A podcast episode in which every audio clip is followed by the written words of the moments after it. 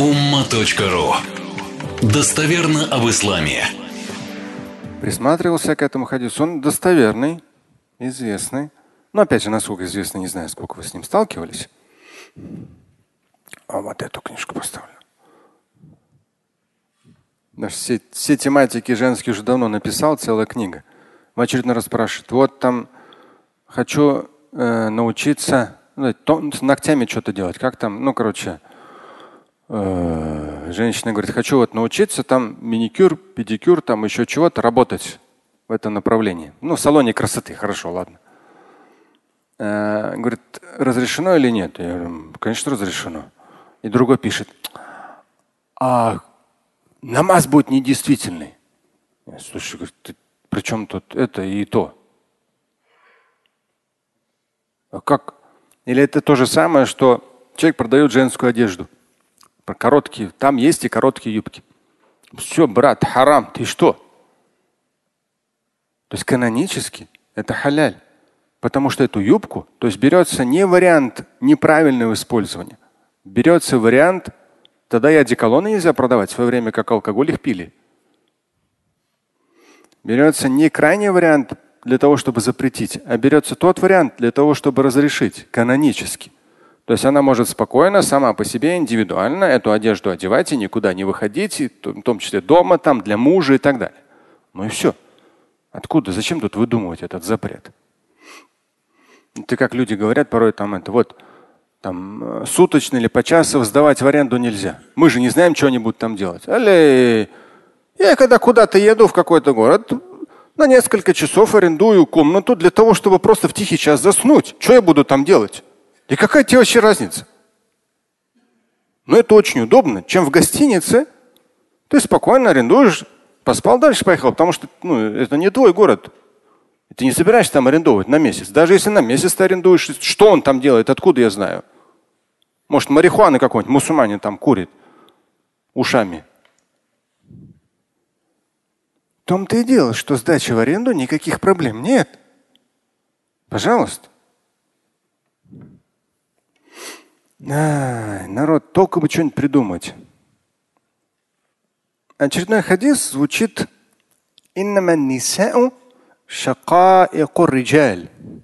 причем даже я ну, думаю, дай на всякий случай посмотрю толковый словарь арабского языка, ну, арабский на арабском.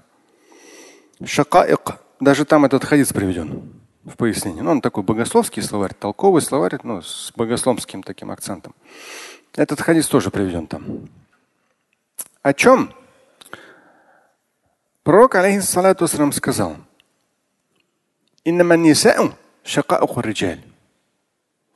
Женщины, они, вот шакик, кто такой шакик, знаете, да? Это родной брат. И даже если брать основной смысл араджуль, то есть ахуху мин абихи ва уммихи.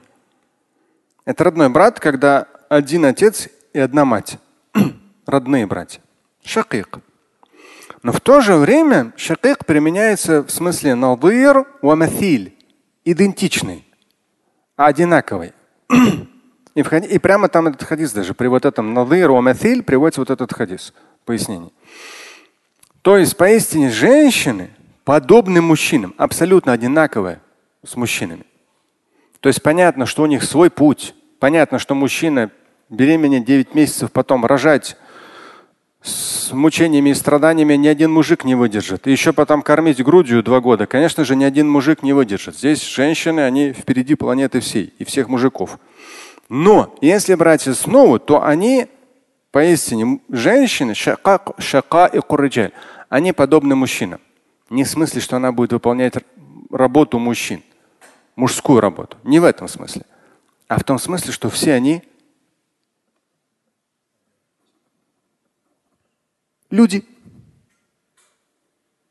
Это было сказано сколько веков назад? Более 14 веков назад. А лет так 500 назад в Европе некоторые собирали целые там симпозиумы, христианские, иные, третьи, о том, а женщина это животное или что это такое вообще? Ну, знаете эти истории. В историю уходить не буду. У нас, если взять более-менее женщину, у нас выровняли между мужчинами и женщинами на постсоветском пространстве, это сколько там, после революции примерно, 17 -го года. В Америке, на Западе, ну вот лет, да, в 50-е, в 60-е годы начали выравнивать права мужчин и женщин. Сейчас, конечно, перегибают уже в другую сторону, но это пока новая тенденция. А в хадисе более 14 веков назад сказано, что мужчины и женщины, мафиль, надыр, то есть шакаик, они одинаково, они похожи. Просто они разные с точки зрения природы, с точки зрения каких-то ответственностей там, и так далее. Но так, как человек, и тот человек, и этот человек абсолютно идентичны. И этот человек, и тот человек. Поэтому если мужчина женщину обижает, то женщине надо так же, как человек, брать эту самую большую сковородку и защищаться. Потому что тоже человек. Терпеть ради Аллаха не надо. Давайте я здесь пометился на полях.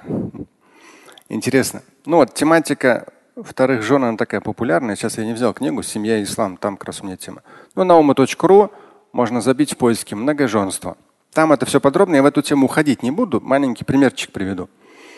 Один из ну, таких наиболее авторитетных крупных ирак, иракских ученых, как раз так получилось, онлайн э, было общение, обучение как раз для некоторых из Совета Улемов Дум РФ. Я в том числе как раз был, и он, интерес, он отвлекся моментом. Вот говорит, как э, там чисто было по усулюль тематика, но моментом отвлекся. Вот как говорит, есть понятие многоженства в России. Ну и там как раз э, разные имамы, муфтии, которые были включены в этот онлайн-урок. Говорит, ну да, то есть как бы законодательно нет, то есть канонически не получится канонически не получится, потому что у второй жены никаких прав не будет.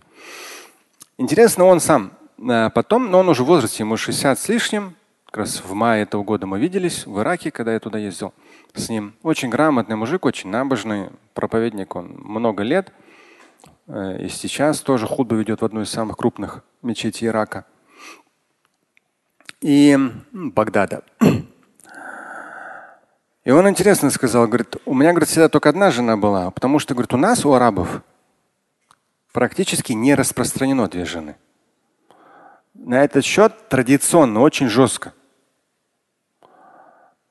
В том числе у нас есть понятие махр мукаддам и махр муахар. Ну, это у нас тоже упоминают. То есть, во-первых, махр, который ты сразу даешь, во, второй, во втором, во-вторых, махр, который ты даешь в случае, ну, она получает в случае твоей смерти, либо развода.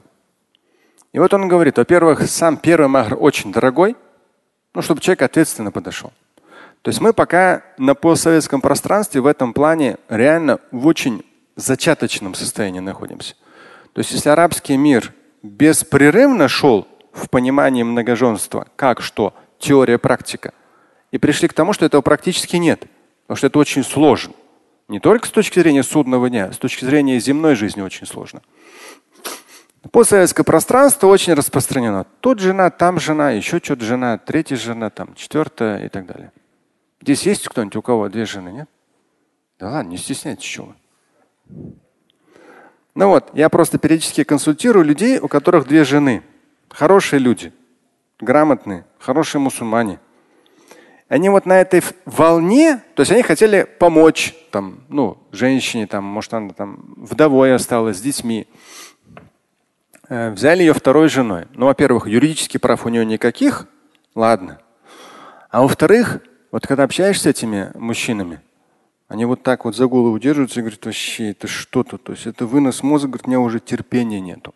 Я просто недавно в очередной раз человека такого консультировал, совсем недавно. Таких историй много. Это очередная история. Он говорит, я просто вот не знаю, человек богатый, умный, да, все хорошо, все, все отлично. Но он говорит, я все, то есть я так устал, я не могу. Все, то есть вот каждая требует, чтобы она, чтобы она была единственной и все. А в арабском мире уже давно это все как бы ну, опередили. Чем? Он говорит, во-первых, говорит, у меня самого одна супруга. Я вообще, говорит, у арабов большинства, подавляющее большинство. Это не с точки зрения, повторюсь, вечности, с точки зрения земных больше, в первую очередь, практик. С точки зрения вечности очень ответственно в хадисе сказано. С точки зрения земных практик. Он говорит, когда я женился, Во-первых, тогда уже я сделал очень дорогой подарок своей жене. И во-вторых, у меня прописано, что махр мукаддам, то есть если я, если она потребует, а здесь какой нюанс? Если муж э, разводится либо умирает, она а, имеет полное право получить вторую часть махра. Махра – свадебный подарок. Но есть сразу передающийся, а есть может быть. То есть такой канонический может быть потом. Опять же, в разговоре мы упомянули, ну там как бы онлайн было, что в российской действительности законодательно, если это официальная жена, то она получает в случае развода половину совместно нажитого имущества. Он говорит, у нас такого закона нет, но у нас есть другой момент, закон, защищающий права женщины. Например, в моем случае, если я развожусь, ну то есть либо я говорит, возьму вторую жену, то моя первая жена мне вынесет мозг, она все сделает, она мне испортит всю мою жизнь для того, чтобы я развелся. Но если я разведусь, то я должен буду ей заплатить с учетом прописано в 87 году, когда мы прописали, по сегодняшнему эквиваленту получается 100 тысяч долларов. А я говорю, даже если всю жизнь буду работать, я столько не заработаю. Понятно, да, логика? То есть в том числе на национальном, на общественном, на народном уровне вот эти вот в итоге выстроились механизмы того, чтобы человек легкомысленно к отношениям мужчины, женщины, к созданию семьи никоим образом легкомысленно к этому не относился.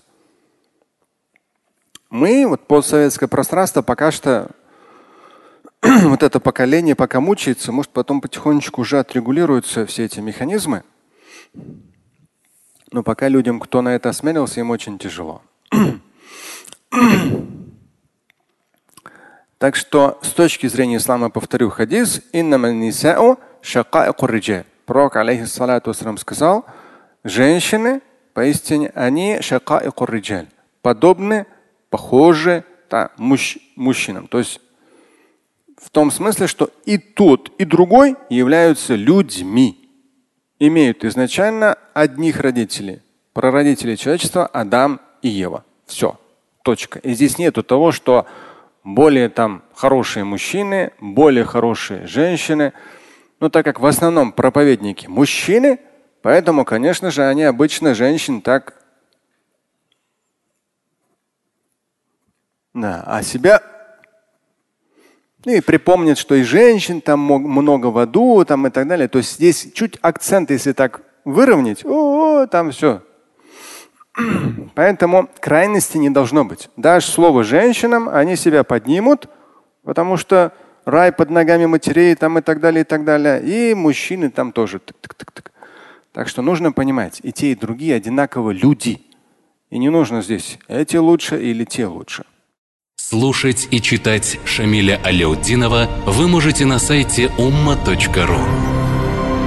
Стать участником семинара Шамиля Аляутдинова вы можете на сайте триллионер.life.